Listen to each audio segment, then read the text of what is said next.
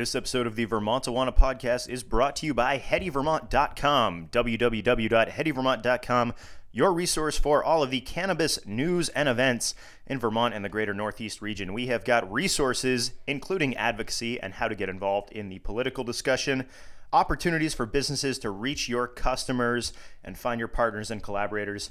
And starting soon, our membership program. We're starting to have members-only events, free admission to the July first party, all of this and more at Heddy Vermont dot com.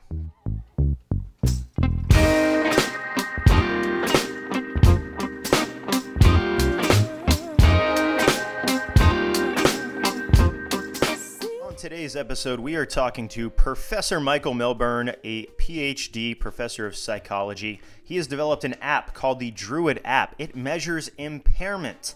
That means that you can take a baseline test when you're sober and then afterwards, whether you've consumed cannabis or alcohol, actually use this to measure your impairment. Hugely important tool for public safety, for your own curiosity and personal interest, advancing science and research in cannabis and beyond.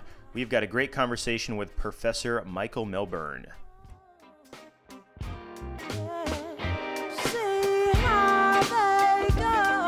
That beautiful music is courtesy of West End Blend. We had a chance to interview them on a past podcast, and guess what? They are coming back to Vermont. They're going to be at Higher Ground here in Burlington at the end of March. Shout out to West End Blend. You can check out their album, Attitude, online. Check out some of the singles on YouTube and check them out in person in Burlington at the end of March. That's West End Blend.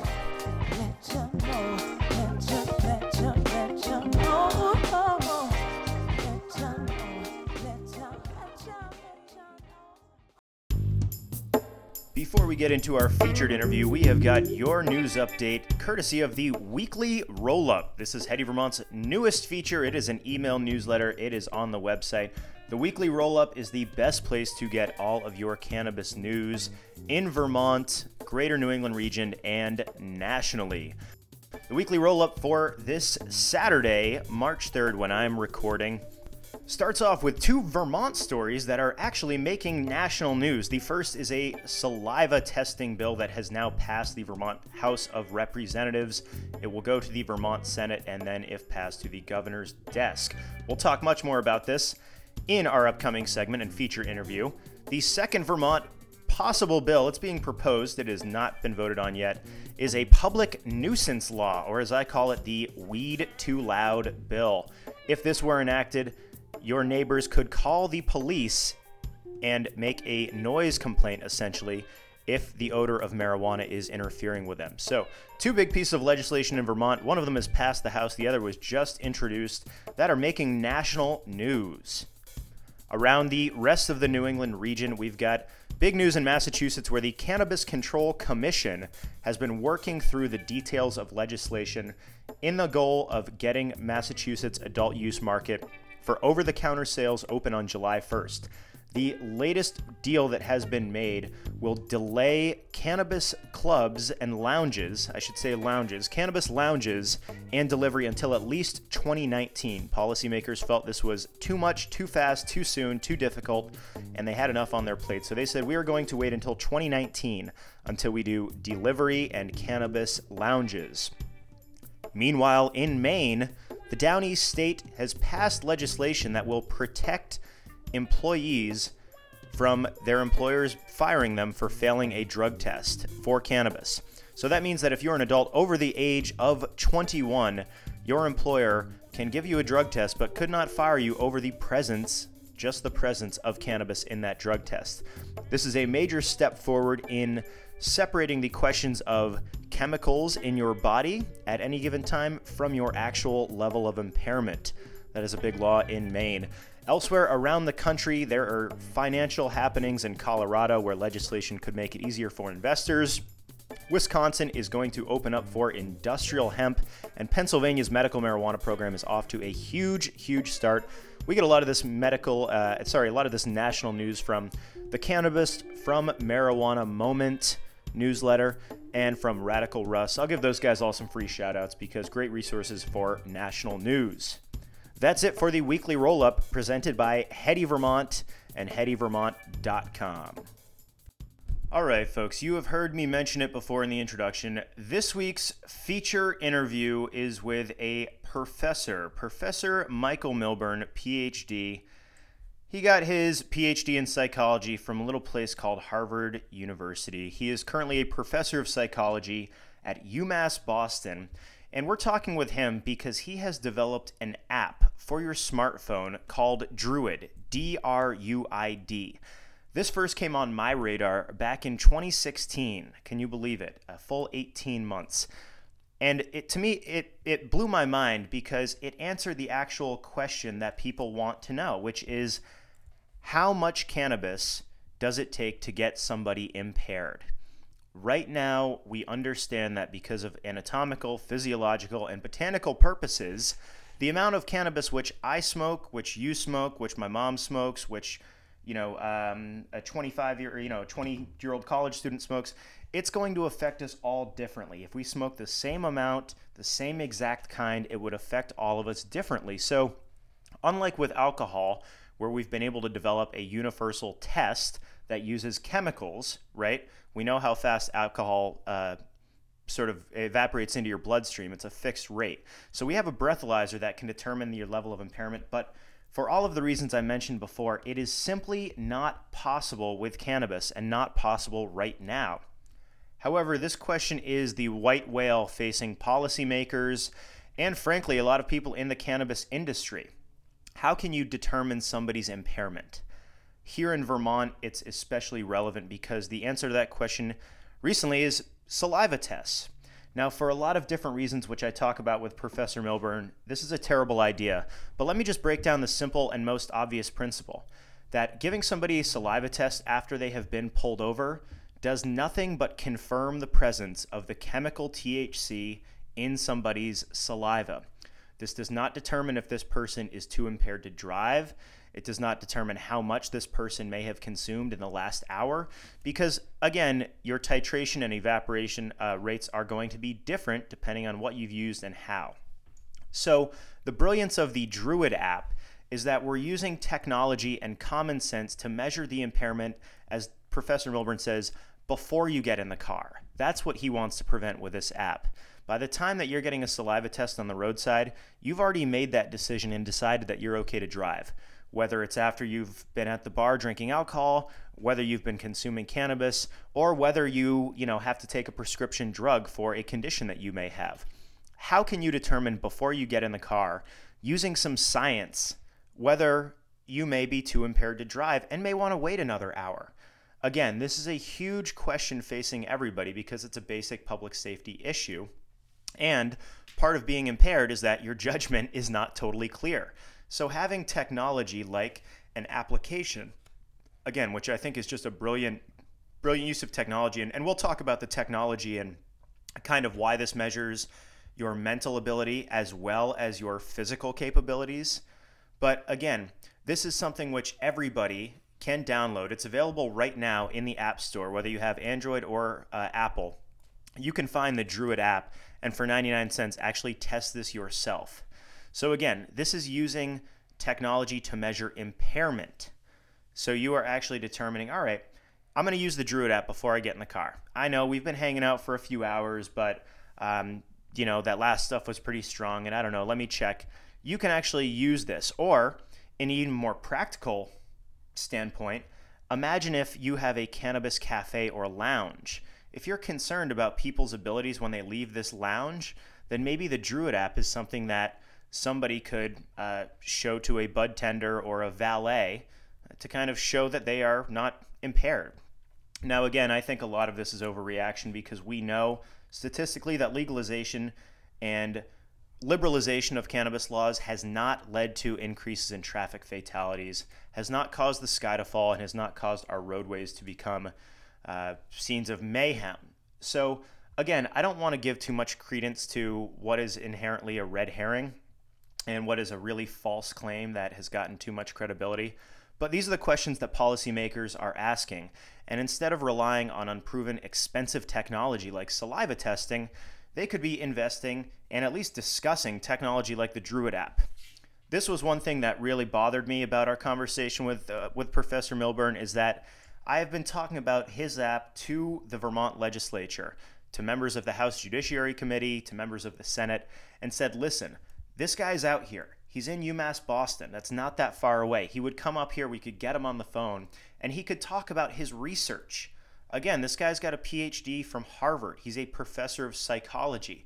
He may have something to add to this conversation as somebody who has done the research. So you really can't claim ignorance when somebody like Professor Milburn is out there and willing to talk. The good news is that, as we discussed, he is talking with a lot of folks in other states about his technology, about the research, and about why something like a saliva test or a chemical test is not going to work. Now, does he have an interest in selling this app? Probably, presumably, yes. But, you know, I'm really not so concerned by whatever his financial motivations might be, because he's bringing real science and research to this. And I would encourage people, academics, to uh, to check it out, to test him. Uh, and I hope that maybe a result of this conversation is at least we can get some of our elected officials here in Vermont and what other state you might be listening to, to speak to Professor Milburn. Share this interview, share his contact information. He was super easy to track down. And as you'll hear, incredibly interesting guy with a wild background, um, academia, education, and applying some common sense and technology to a lot of these cannabis conversations. So without further ado, Professor Michael Milburn, P H D from University of Massachusetts Boston campus. Our feature interview is brought to you by three Vermont hemp companies I'm shouting out for free: Creek Valley Cannabidiol, Humble Roots Horticulture, Aromed Aromatherapy. Three businesses who have been supporting us from the jump, who are doing it here in Vermont, growing in Vermont, processing, selling, employing in Vermont. Thank you to all three of you: Creek Valley Cannabidiol, Humble Roots Horticulture, and Aromed Aromatherapy. Go check them all out today. Catch them at our next Heady Vermont event. And now, our featured interview with Professor Michael Milburn and the Druid app. After getting my P H D at Harvard in psychology, I have taught at the University of Massachusetts Boston in the psychology department for forty years. Uh, and one of my specialties has been uh, Uh, research methods, measurement, and statistics. Uh, and uh, two years ago, actually, uh, the, when uh, in it was March uh, twenty sixteen, when uh, uh, the looking ahead to the November uh, ballot, uh, the, the question four to uh, uh, legalize uh, adult use cannabis, uh, the uh, Charlie Baker, uh, our governor, Republican governor, Democratic Attorney General Maura Healey, and the, the mayor of Boston, Marty Walsh, did an op-ed piece in The Globe uh, urging people to vote no on question four. And it was a, uh, I thought, uh, a very uh, a dishonest op-ed piece in their argumentation. They, they cherry-picked uh, uh, the results of some studies. Uh, they uh, misinterpreted the results of other studies. They used you know, rhetorical devices, you know, saying, uh, oh, the tax money created would only be a small percentage of the overall budget, when that's not the issue. It's what percentage of the usable funds does it have, because most of the budget's already allocated for health and public safety and so on like that. So I wrote a letter in response, and uh, the Globe published it along with a letter from uh, Doctor Lester Grinspoon. Yes, who, Harvard researcher. Yes, he was a, a Harvard Medical School professor. He's retired now, uh, and, and I've known his book for yeah. His book came out when I was in college in the in the nineteen seventies, uh, called uh, Marijuana Reconsidered, where he went through all the historical evidence and pharmacological and everything, and said there's no reason that this should be illegal. And so uh, uh, uh, they published a letter from him as well, and I, I saw that he lived in my town, so I contacted him and went over and had lunch with him, and we had a we had a great talk. Uh, he had some great uh, Carl Sagan stories that I'd love to uh, get back to. Well, I, I I was going to say, you know, you say Doctor Grinspoon is one of those people who is both immortalized as a academic and also somebody who has a strain named after him in the cannabis community, and one of these people who you mentioned, Doctor Sagan, you know, who like Carl Sagan has brought a, a different level of credibility to these conversations as you yourself. So there are only so many academics who are willing to to look into this from a scientific perspective, and it's a it's a great part about being in in a city like Boston, where you can just go right around the corner and find another leading international researcher.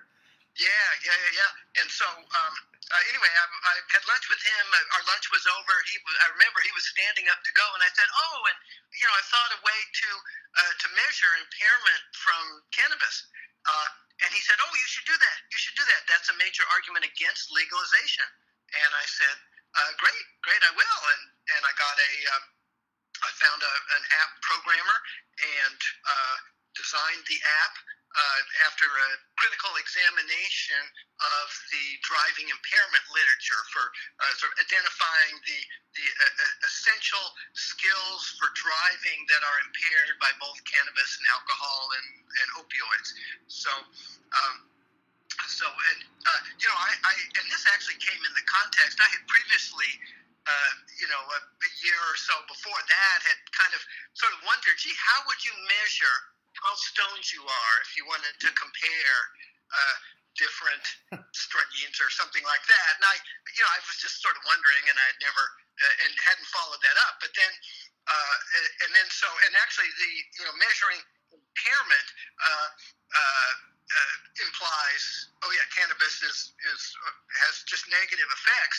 Uh, and it actually sort of occurred to me, one of my interests is creativity and the all the, the at least anecdotal evidence that cannabis increases uh, uh, creativity. I'm I'm an artist and I play the guitar, so that that kind of uh, interests me. And actually, yeah. there are there are sort of um, there are neurological models that and evidence that indicate that if some components of the brain are disabled, that can release other activities.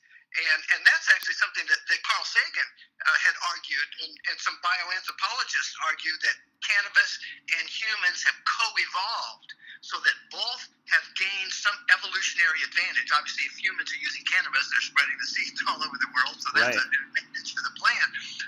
And if it enhances creativity, then that's a that's a key uh, element, the key advantage that cannabis is conferring upon humans and evolutionarily. But anyway, so so I, I identified what were the major driving related skills that were impaired, and I, I created, I designed tasks to measure that.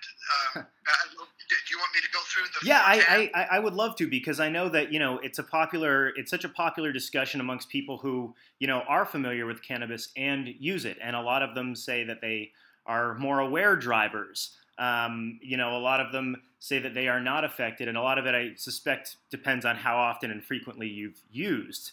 But I think kind of boiling down to what should be at the heart of the political arguments, right, is what impact does this substance have on the skills that affect your driving? And I would imagine those are things like coordination and reaction time.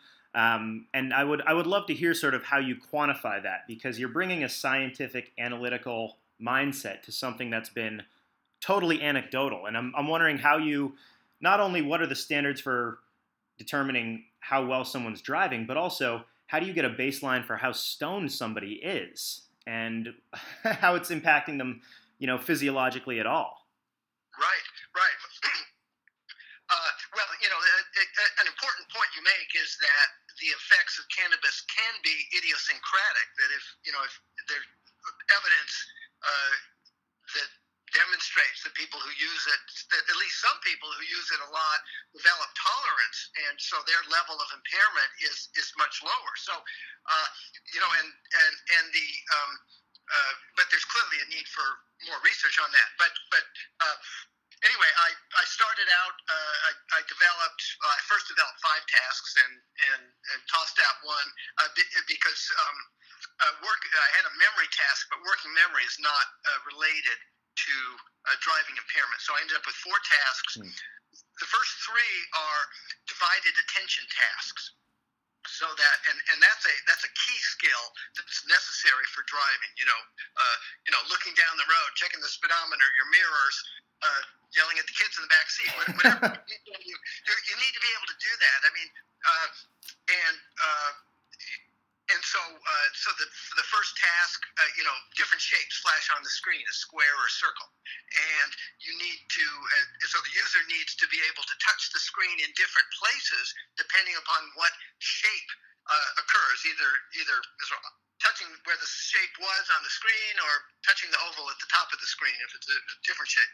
Uh, task two uh, asks the user to, uh, oh, right, so task one, they're making a, they have to make a decision of visual discrimination and then a motor behavior. So we're measuring reaction time and errors and so on. Right, so that's like you see a brake light, do you hit the brake pedal? Exactly. Similar. And, yep, and so uh, task two uh, is a time estimation task, which of course is... research shows is one of one of the effects for some people, at least, of time distortion. So, so people are asked to, you know, run a, a, a count uh, to thirty seconds in their head while they are touching the screen on the right or left side, to, uh, it, where where circles were flashed. So again, uh, uh, they're doing reaction time, but they're also having to do two things at the same time. Uh, uh, task three, uh, there's a, a hand-eye coordination. There's a circle on the screen, and you touch it, and it starts moving all around. You have to track it with your finger while you are also counting the squares that flash on the screen. Uh, and then the fourth task is a, a single leg stand that I drew from the uh, the field sobriety test, uh, the standard field sobriety test that, that police use, which is a really important indicator because if, you know, something like a third to a half of the neurons in the brain are in the cerebellum, which control uh, balance. And so if that's disabled, that's an indicator that you have, you know, pretty pervasive uh, uh, impairment, you know, Uh, in your brain, in your brain, you know, and I, I describe this, and, and people will say, "Oh, that sounds really hard," uh, but of course, uh, but you have to concentrate, and of course, you have to concentrate during driving. Uh, right, right. I mean, maybe you know, it seems like that's maybe one of the lessons that uh, that can be gleaned from this is just keeping in proportion how how dangerous or risky driving can be, and for most of us, it's kind of innate at a certain age, but you know, all of the brain and physical functions that are happening, you know, thousands of times every minute, every decision that you're making on the roads. Uh, right, and you know, and, and I say too that you know the uh, uh, the first Druid is a tool, and like any tool, even one as simple as a hammer, you need to practice it a few times in order to get the results you want. And the same is true for Druid. People's scores usually the first time they do it are, you know, show some mild impairment, even though they haven't had a drink or vaped anything. Mm-hmm. Uh, but you know, so I encourage people to use it a few times, and then you really get a stable, sober baseline. And once you've established that, then when someone uses some uh, drug or their uh, you know prescription medicine or they're really exhausted, they can have a test to see actually how slow their reaction time is. Um, and I'm actually working on calibrating uh, the Druid score, so so that you know I, I get a you know couple hundred. you know, data points that are integrated into a single impairment score. And I'm calibrating uh, with research that impairment score to the zero point zero eight blood alcohol level. Uh, uh, because, you know, and this is an argument I make to anyone who will listen, right, that while we criminalize uh, canna- cannabis-impaired driving, the level of impairment that is criminalized should be just the same as the zero point zero eight level of alcohol. Otherwise, it's discriminatory against cannabis users. And up to now, there hasn't been uh, actually, uh, you know, a, a device that uh, police could use to, to measure the impairment. It's their personal judgment and, you know, walk in a straight line, touch your nose, and so on. Uh, uh, while now, and it's taking uh, advantage of mobile technology because of the accelerometer in the uh, in the mobile devices, it, it you know measures movement. So while a, a person is holding their uh, their device uh, and standing on one leg, you're getting a really accurate measure of how much they're moving. Well, and that's and, and that's what you know I think is is so interesting about this, because when I first read about it and thought about it just as an app that was kind of like a almost one of the brain Uh, brain game apps that you hear about, you know, where it's testing reaction time and coordination and kind of helping you build those skills. But learning a little bit more about the app and hearing you describe this and the point about smartphones and accelerometers, you know, you really are getting that physical feedback. And like you said, it's it's one tool. It's not the be-all, end-all tool um, necessarily. But I, I do think that's a really important kind of point to make and, and why I do appreciate this. Um, I, I did want to kind of get back to that question of, of maybe what this looks like in practical application, because I can definitely, you know, see myself and, and my friends sitting around and testing this in the living room and it being, you know, kind of like you have a breathalyzer at a frat house party, right? Um, but how, what do you imagine as far as the, the implementation of this? And, you know, people, like you said, you establish a sober baseline. Is that something that um, enforcement would have a chance to, to access? Kind of what does this look like out in the, out in the world if it was to be implemented, and kind of what would have to be adapted? Yeah, that's a, that, that's a good question. And, uh, you know, I talked early, uh, very early on uh, a couple years ago with uh, people, a lawyer from the Drug Policy Alliance, and she raised the issue of privacy that I hadn't even hadn't been thinking of. And so uh, use is really completely anonymous. People select their own username. We don't collect email addresses, so law enforcement wouldn't have access to that uh, if if someone, you know, did it and scored high. Uh, that, that people's data are only scored, are only saved in our Druid database uh, if they click yes. Uh, and we encourage people to, to, to do that because the more data we collect, the more precise we can make our estimates and so on like that. Um, I did uh, want to get back to one other one other point that you, you made as well, which I think, you know, I'm in, I'm involved in a fair amount of advocacy, and you know, the question of proportional risk at a zero point zero eight B A C with alcohol versus a metric for how stoned you are, which is what I'll what I'll ask next. Um, could you give a little bit of perspective as somebody who has done the research and looked at impairment at, at a zero point zero two or a zero point zero four or a zero point zero eight versus however many milligrams or nanograms you calculate for cannabis?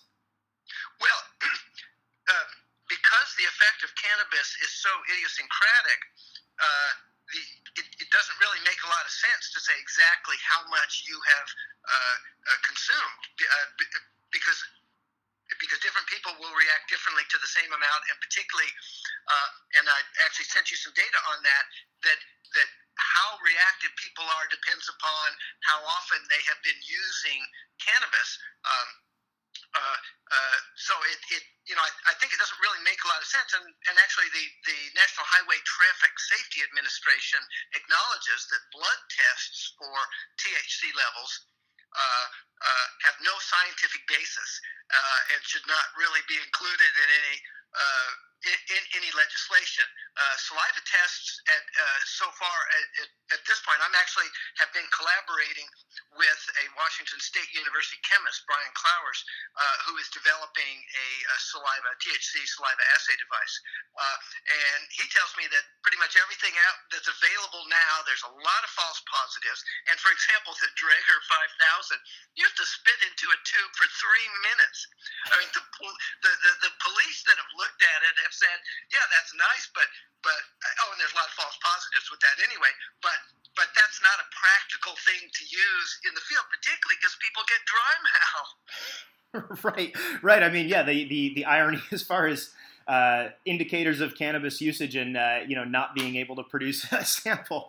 Um, and I, I know from these technology, too, that one of the legislative hurdles that helped them kind of advance saliva testing here was the idea of it being used for multiple substances. And it seems like there's not a kind of technology that, you know, one thing like the Quantisal or Quantisal um, works well for T H C, but maybe not for benzos, or one works better for cocaine, but not for uh, opiates. Um, so it does seem, and you seem like somebody who's in the know and actively working on this research, that technologically we're still not even close to being there. And, you know, there is no federal standard for saliva testing presently, but um, is it something that's technologically looks like it may be feasible? Or, and again, acknowledging you're involved with a with an app, you know, is, is a test like this the actual only way? You know, is it just physiologically not possible to do a saliva test?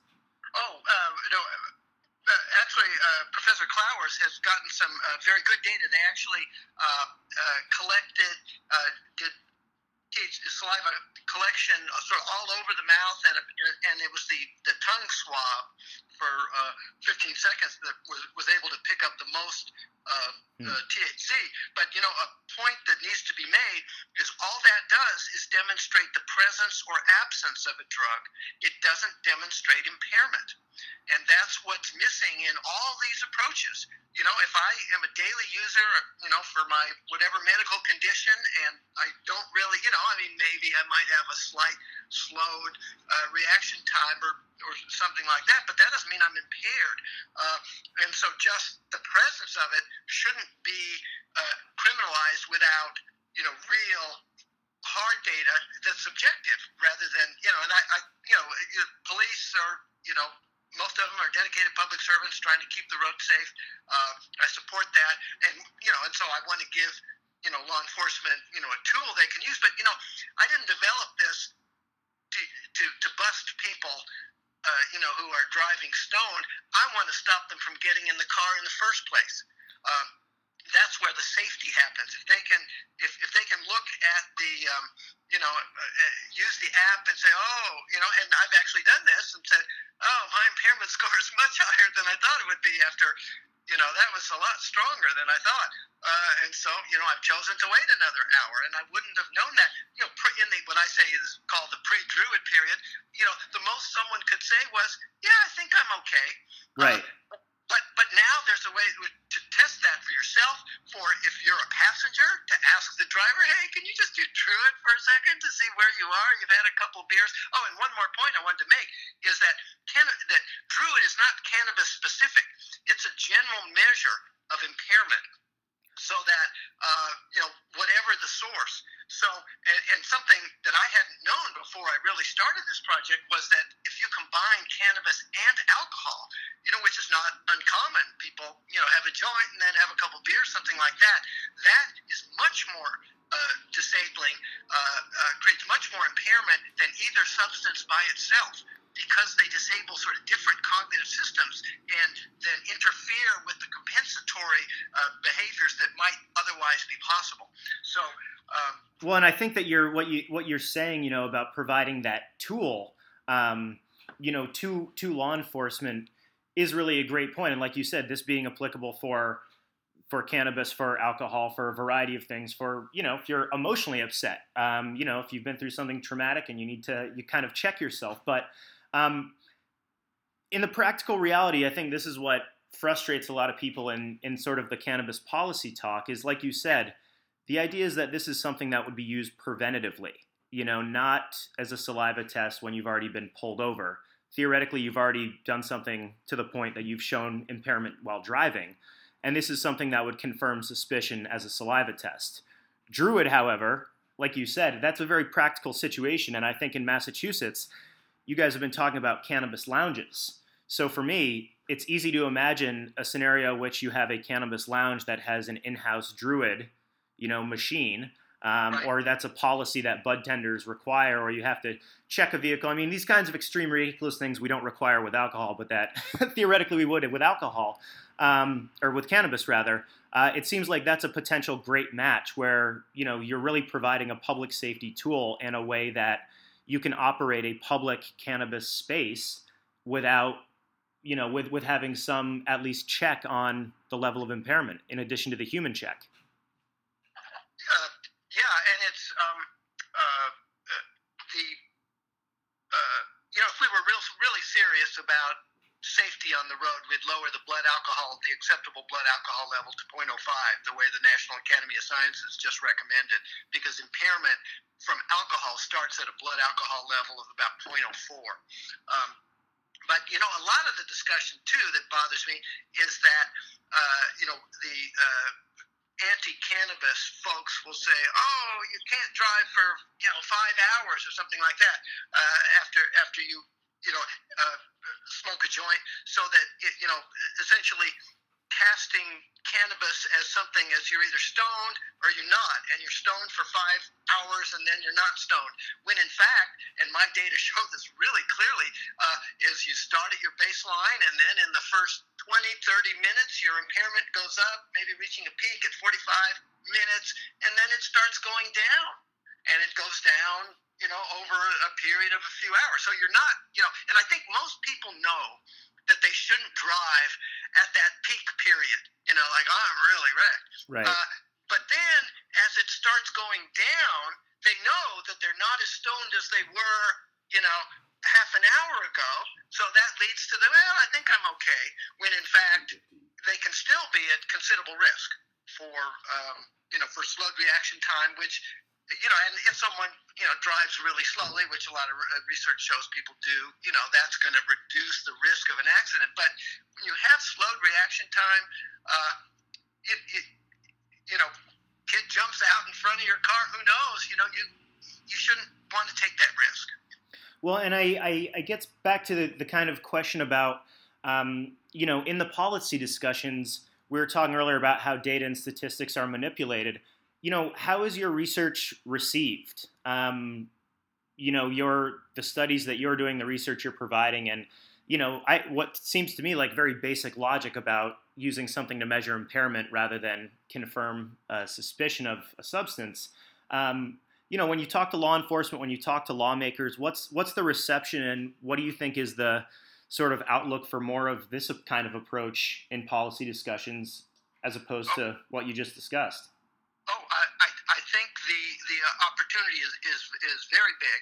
Uh, I met with a member of the Cannabis Control Commission, showed her um, uh, Druid, uh, and at the end of our meeting, she said, wow, there's nothing else but Druid out there. So uh, at, at least I've made some, some headway there. Um, and Druid now is being used in uh, by cannabis researchers at Yale and uh, uh, Brown and Johns Hopkins and wow. Washington State and U C Boulder. And, and actually, I've just made the connection uh, to uh, Doctor Mitch Earlywine, uh, who uh, is with uh, the, the National Normal, the, you know, oh, yeah. the Organization for Marijuana Laws, and he's very excited about Druid and wants to collaborate with me and do research at SUNY Albany, where he's a psychology professor. So wow. That's outstanding. Well, I'll, I'll extend the invitation publicly to come up here to Vermont, please. any any time. We're actually doing a uh, we're having a post-prohibition party on July first, and I know Druid is available right now in the App Store. So people who hear this, including legislators, um, policymakers, and skeptics and advocates alike, can actually test this out themselves right now, right? Absolutely, and it's, it's also in Google Play as well. very yes, very important. Non-discriminatory software.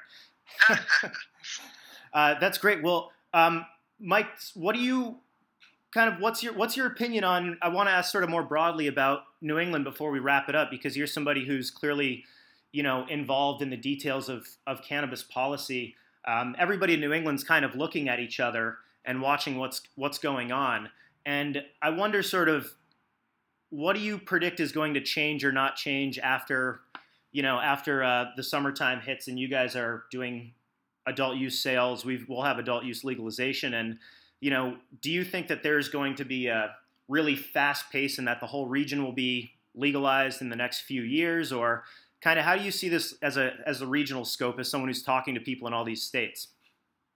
Oh, uh, uh, yes, I anticipate that. You know, I mean, in large part be, because there is the demand, because there's the public support, um, uh, Uh, and because of the potential tax revenues that are generated. Now we're just sending all our money to, you know, drug lords and whatever, uh, the drug cartels. Why not collect money from our citizens using a substance that virtually all research indicates is much less harmful than alcohol uh, uh, that people want to use? It, it, I mean, to me, it's a no-brainer. Oh, you know, and something we haven't even mentioned is the the the, the, the studies that are uh, the increasing number of studies that are showing, uh, you know, peer-reviewed uh, journals, medical journals, that when, when medical cannabis is available, uh, opioid in a, in a state, opioid deaths, overdose deaths go down. Uh, uh, traffic accident fatalities with people with opioids and their deaths decrease.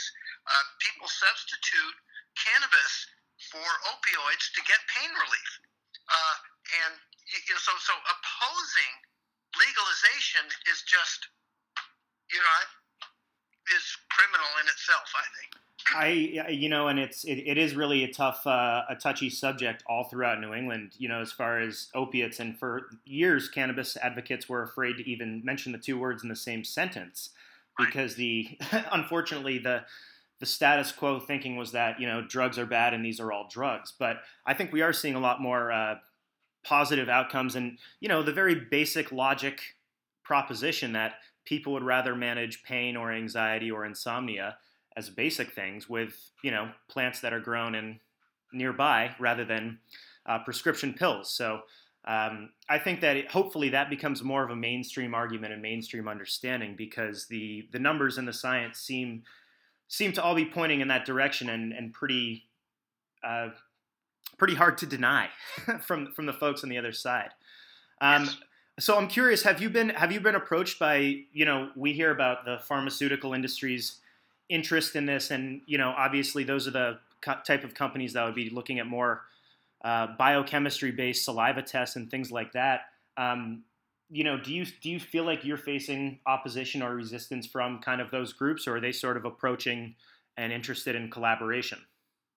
Uh, I haven't had any interaction with them one way or the other. Hmm. Uh, I mean, and in fact, see, I think Druid has the potential to disrupt the, you know, the drug testing industry uh, in, in in a big way, um, and uh, you know, and cannabis provides an alternative to, you know, opioids, and uh, I mean, the, you know, studies show that actually spending on a lot of different kinds of drugs decreases when cannabis becomes available. So. Uh, uh, It, it's just a, you know, so I think that, I mean, that's why the pharmaceutical company is one of the big opponents of cannabis legalization, uh, is that, you know, they they can see that people are going to use that instead of their deadly pills. You know, there still are no recorded overdoses from cannabis, you know. That's, uh, that's right. I, these these pesky these pesky facts and uh, and direct logic, Mike. It's really tough to. Tough to overcome. Well, I uh, I really appreciate you taking the time to to speak with us. Um, I know that we've got a long process ahead of us here in Vermont, and I hope that we're able to get you up here officially on the record. I know we'll we'll share this with our, our lawmakers, and um, you know, hopefully can can get you testifying as we continue to talk about this, because I think uh, a lot of people here in Vermont, as far as the public, share that kind of pragmatic viewpoint. And uh, I know for myself, you know, as a publisher of an online media company. Um, love new technology, um, love trying it out. So I'm going to download this and try it out myself, and we'll probably make a video the next few weeks uh, taking a test and see if we can get some patients to do a baseline and see what they think. But uh, for everybody else, it is available. You know, if you search Druid online, um, you can find a lot of information, articles, interviews with Mike, uh, and also you can download the app in both the Apple Store and on Google Play. Uh, and We do have a website, uh, uh, w w w dot druid app dot com, and I actually I have um, I uh, testified uh, uh, back in December in the Washington State to the Public Safety Committee of, of the Legislature, uh, and um, uh, we presented the, the saliva assay device in Druid, and on the committee were some former uh, uh, law enforcement officers who are now state reps, and at the end of our presentation they said, wow, we got to change the law. So uh, uh, I would be happy uh, to uh, participate and testify uh, whenever that would be helpful. Wonderful. Well, Professor, I, I keep calling I keep calling you Mike, but I should really be addressing you as Professor here. Um, Professor, thank you very much for, for taking the time to share this. We will uh, look forward to spreading this around and uh, and giving it a try, and I will certainly be back in touch again soon. So there you have it, my conversation with Professor Michael Milburn. Very cool to learn about the Druid app. You can find it online at w w w dot druid app dot com. That's D R U I D A P P dot com. You can also find it in the Apple Store uh, and in the Google Play Store. Now, I want to make this clear. There is no financial consideration paid to this. Um, I wish that was the case. Actually, he would have been smart to do some advertising. Maybe I'll hit him up afterwards. But uh, we reported on this because it is very timely here in Vermont, and because I've known about this forever. I've talked about uh, getting in touch with Mike, Michael forever. And to be honest, I'm really disappointed that in the saliva testing discussion in Vermont, this guy who was on the radar of policymakers did not even get a chance to testify. So if you're listening to this and you live in Vermont, you have a state senator, you can send him or her this interview and say, we need this individual, Professor Milburn, to talk about this technology, and even more than his technology, his research. Find one of his other colleagues that's worked with him. You know, find a neutral third party if you want. But we need to be talking about this instead of talking just about saliva testing and how the court cases that are going to inevitably result will turn out. So that's my challenge to you if you live here in Vermont, my little advocacy rant at the end, as well as a plug to share the podcast. We are going to be doing this every two weeks. I think we finally settled on a schedule, and thanks in part to the excellent editorial help by Morgan True. We have got our news reporting whirring like a machine. We have got a new writer who we're going to bring on board. If you're still listening, you're going to get an exclusive sneak peek. We're going to bring a PhD, our first PhD, into Heady Vermont. How about them apples? All right, guys, stay tuned, download and subscribe. Leave a review if you enjoy what you hear. Leave some suggestions about what you want to talk about in the future. If you have questions for the podcast, you can always reach me at Heady Vermont, Eli at Heady Vermont dot com, all the social media channels at Heady Vermont and at Vermont Awana. Until then, everybody out there, stay safe and elevate the state. We're going to end the show with a little outro from the West End Blend. This is from their album Attitude. Again, no financial promotional consideration. They were cool enough to talk with me.